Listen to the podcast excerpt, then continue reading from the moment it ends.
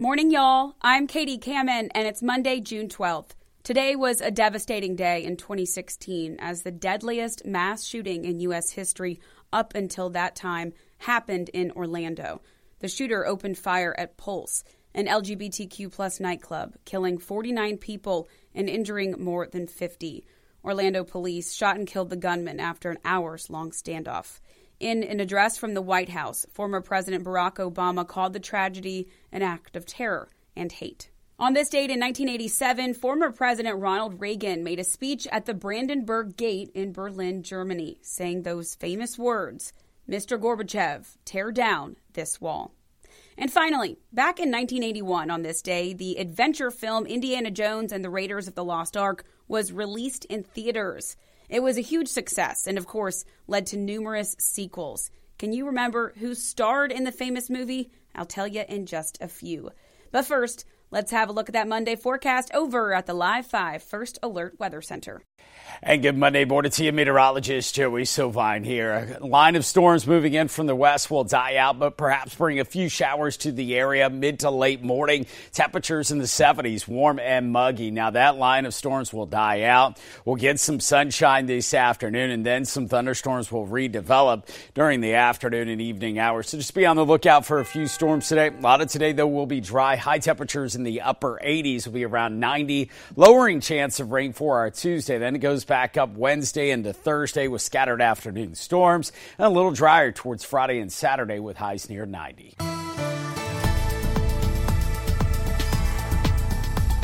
You're listening to Morning Y'all, your local headlines and first alert weather forecast, powered by the Low Country's news leader, Live 5 News. Now, let's get to your morning headlines. The Folly Beach Police Department says a 27 year old man drowned at the beach over the weekend. They say that the man, a tourist from China, drowned around 3:30 yesterday afternoon near Arctic Avenue while in the water with others. Charleston County lifeguards brought him to shore where they performed CPR but were unable to revive him. And one man is dead and another is injured after a single car crash that's according to the South Carolina Highway Patrol. The crash happened around 6:45 yesterday morning on Secondary 35 near Piston Court, about 2 miles north of St. Stephen's. The driver of the Toyota Camry was headed north on Secondary 35 when they ran off the side of the road to the right, overcorrected and then went off the left side of the road, hitting a ditch and a tree. The one passenger in the vehicle died in the crash, and the driver is being treated for injuries. The Charles, uh, rather, the county coroner's office has not yet identified the victim. New details following the deadly plane crash in Orangeburg County over the weekend that left one person dead. Officials with the Federal Aviation Administration say a Beechcraft Bonanza 35 crashed in a field behind the Bethel Fellowship Church before catching fire and killing the pilot. According to the FAA, the pilot had declared an engine or an emergency engine failure prior to the accident. Investigators say the plane took off from the Low Country Regional Airport in Walterboro uh, with the plan to touch down at LB Owens Airport in Columbia. The pilot who died in the crash has not been identified, and the county coroner's office says this will take some time due to the plane catching fire. An autopsy is scheduled for tomorrow. A preliminary report from the National Transportation Safety Board is expected to be released in two to three weeks. Park Circle Pride wrapped up yesterday after a week of different events in North Charleston celebrating members of the LGBTQ plus community. Emily Johnson tells us about the week's different events and how the area came together. Last week was the third year of Park Circle Pride, and organizers told me that there was record-breaking numbers of people coming out to celebrate the LGBT community in the area. One of the last events was a feminist magic market with people from all over the low country shopping at different local vendor stands and LGBTQ organizations were providing resources. From last Tuesday until Sunday, 45 events offered something for everyone, ranging from drag shows and bike parades to raising of the pride flag in Park Circle. Simon Cantlin, who produced Park Circle Pride, says this year was the largest turnout yet, and he's excited to see the event grow in coming years. We had a record turnout, raised a lot of money for charity. We still have events going through till tonight. Um, it's just been a wonderful experience. Like the community really did come together. Everyone opened their doors, and so many different people from you know so much diversity has come out to celebrate Pride. Organizers of the event tell me that the dates for next year's Park Circle Pride will be coming out shortly. In North Charleston, Emily Johnson, Live 5 News. All right, thank you, Emily. Well, the annual Low Country Juneteenth Week Festival is making its return this week, celebrating freedom, culture, and community. The event features a range of activities, including live performances, educational events, movie screenings, and much more. The festival kicks off today, but highlights of the event will be on Friday to pay tribute to 50 years of hip hop. The Goodie Mob, along with CeeLo Green, is performing at the Hanahan Amphitheater, and one lucky winner will even have a chance to win a Jeep Wrangler. Events will also include Kids Day and HBCU College Fair, LJW Honors Luncheon, Gospel Concert, and much more. For more information, you can head to our website and click on the big red box.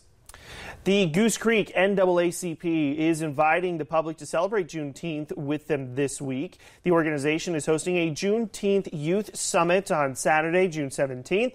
The event will include topic discussions on mental health, financial literacy, wellness, educational resources, STEM activities, and political advocacy, all, all while learning about black history. The event will take place at Cane Bay High School from 9 until 1 and you can find a link to register on live5news.com. That is also under the big red box.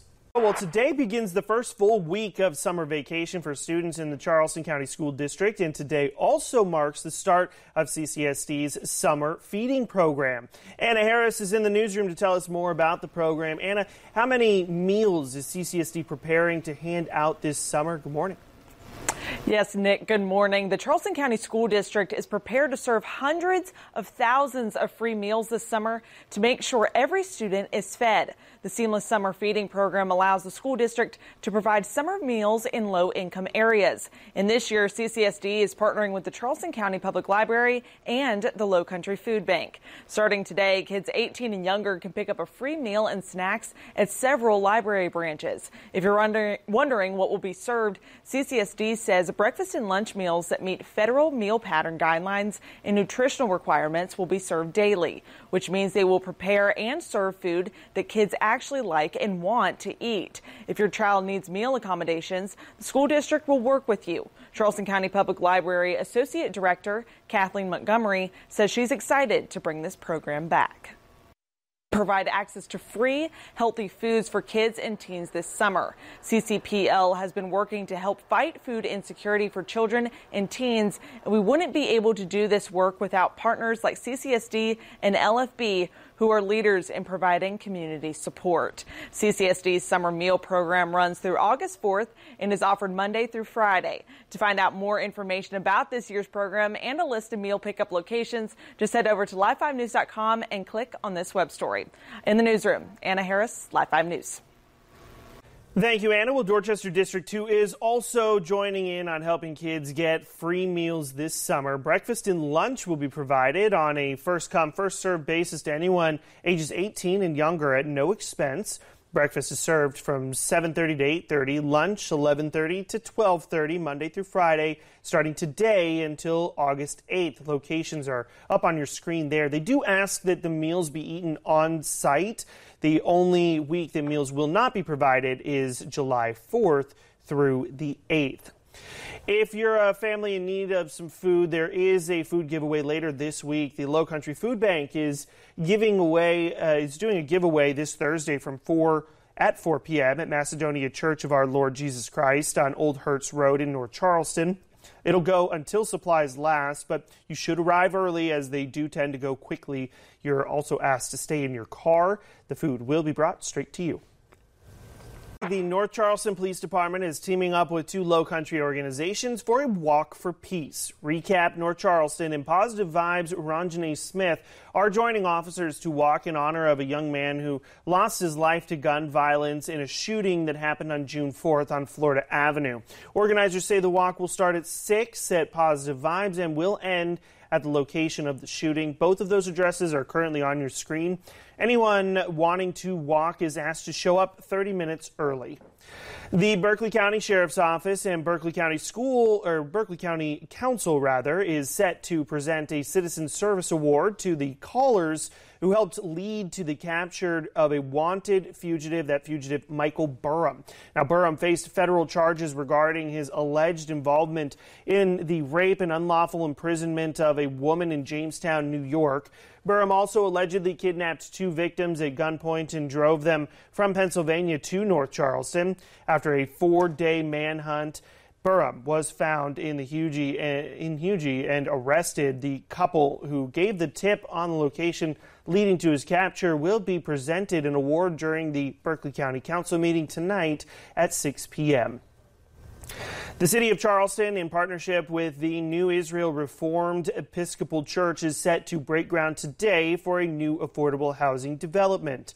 The groundbreaking ceremony for a new apartment building is at 10 this morning. The address is on your screen. Upon completion of the project, it'll provide four units of rental housing for low to moderate income people in the city of Charleston. Mayor John Tecklenburg, uh, as well as city council members and local pastors, are also set to give remarks at the ceremony about the importance of the new development. Trident Medical Center is kicking off its series of live health, uh, rather live healthy events for June, starting this week. On Friday, June 16th, Trident Medical is providing free health screenings for any adult ages 18 and older. The screening includes things like diabetes, heart disease, stroke, obesity, and more. This event is at Trident Medical Cafe A from 10 to 2 and RSVPs are required. You can head to our website at live5news.com and click on the big red box to find a link to register. Well, if you're looking for a job, Charleston Water System is hosting a career fair. This event is tomorrow, June 13th, from 10 a.m. to noon at SC Works Charleston. That address is on your screen. They open positions from uh, a budget manager, collection systems operator, system technicians, and more. Some positions will not be open for very long. They offer benefits, competitive pay, as well as college tuition reimbursement programs. A pretty easy trivia question for you today. The famous action movie Indiana Jones and the Raiders of the Lost Ark was released in theaters on this day back in 1981.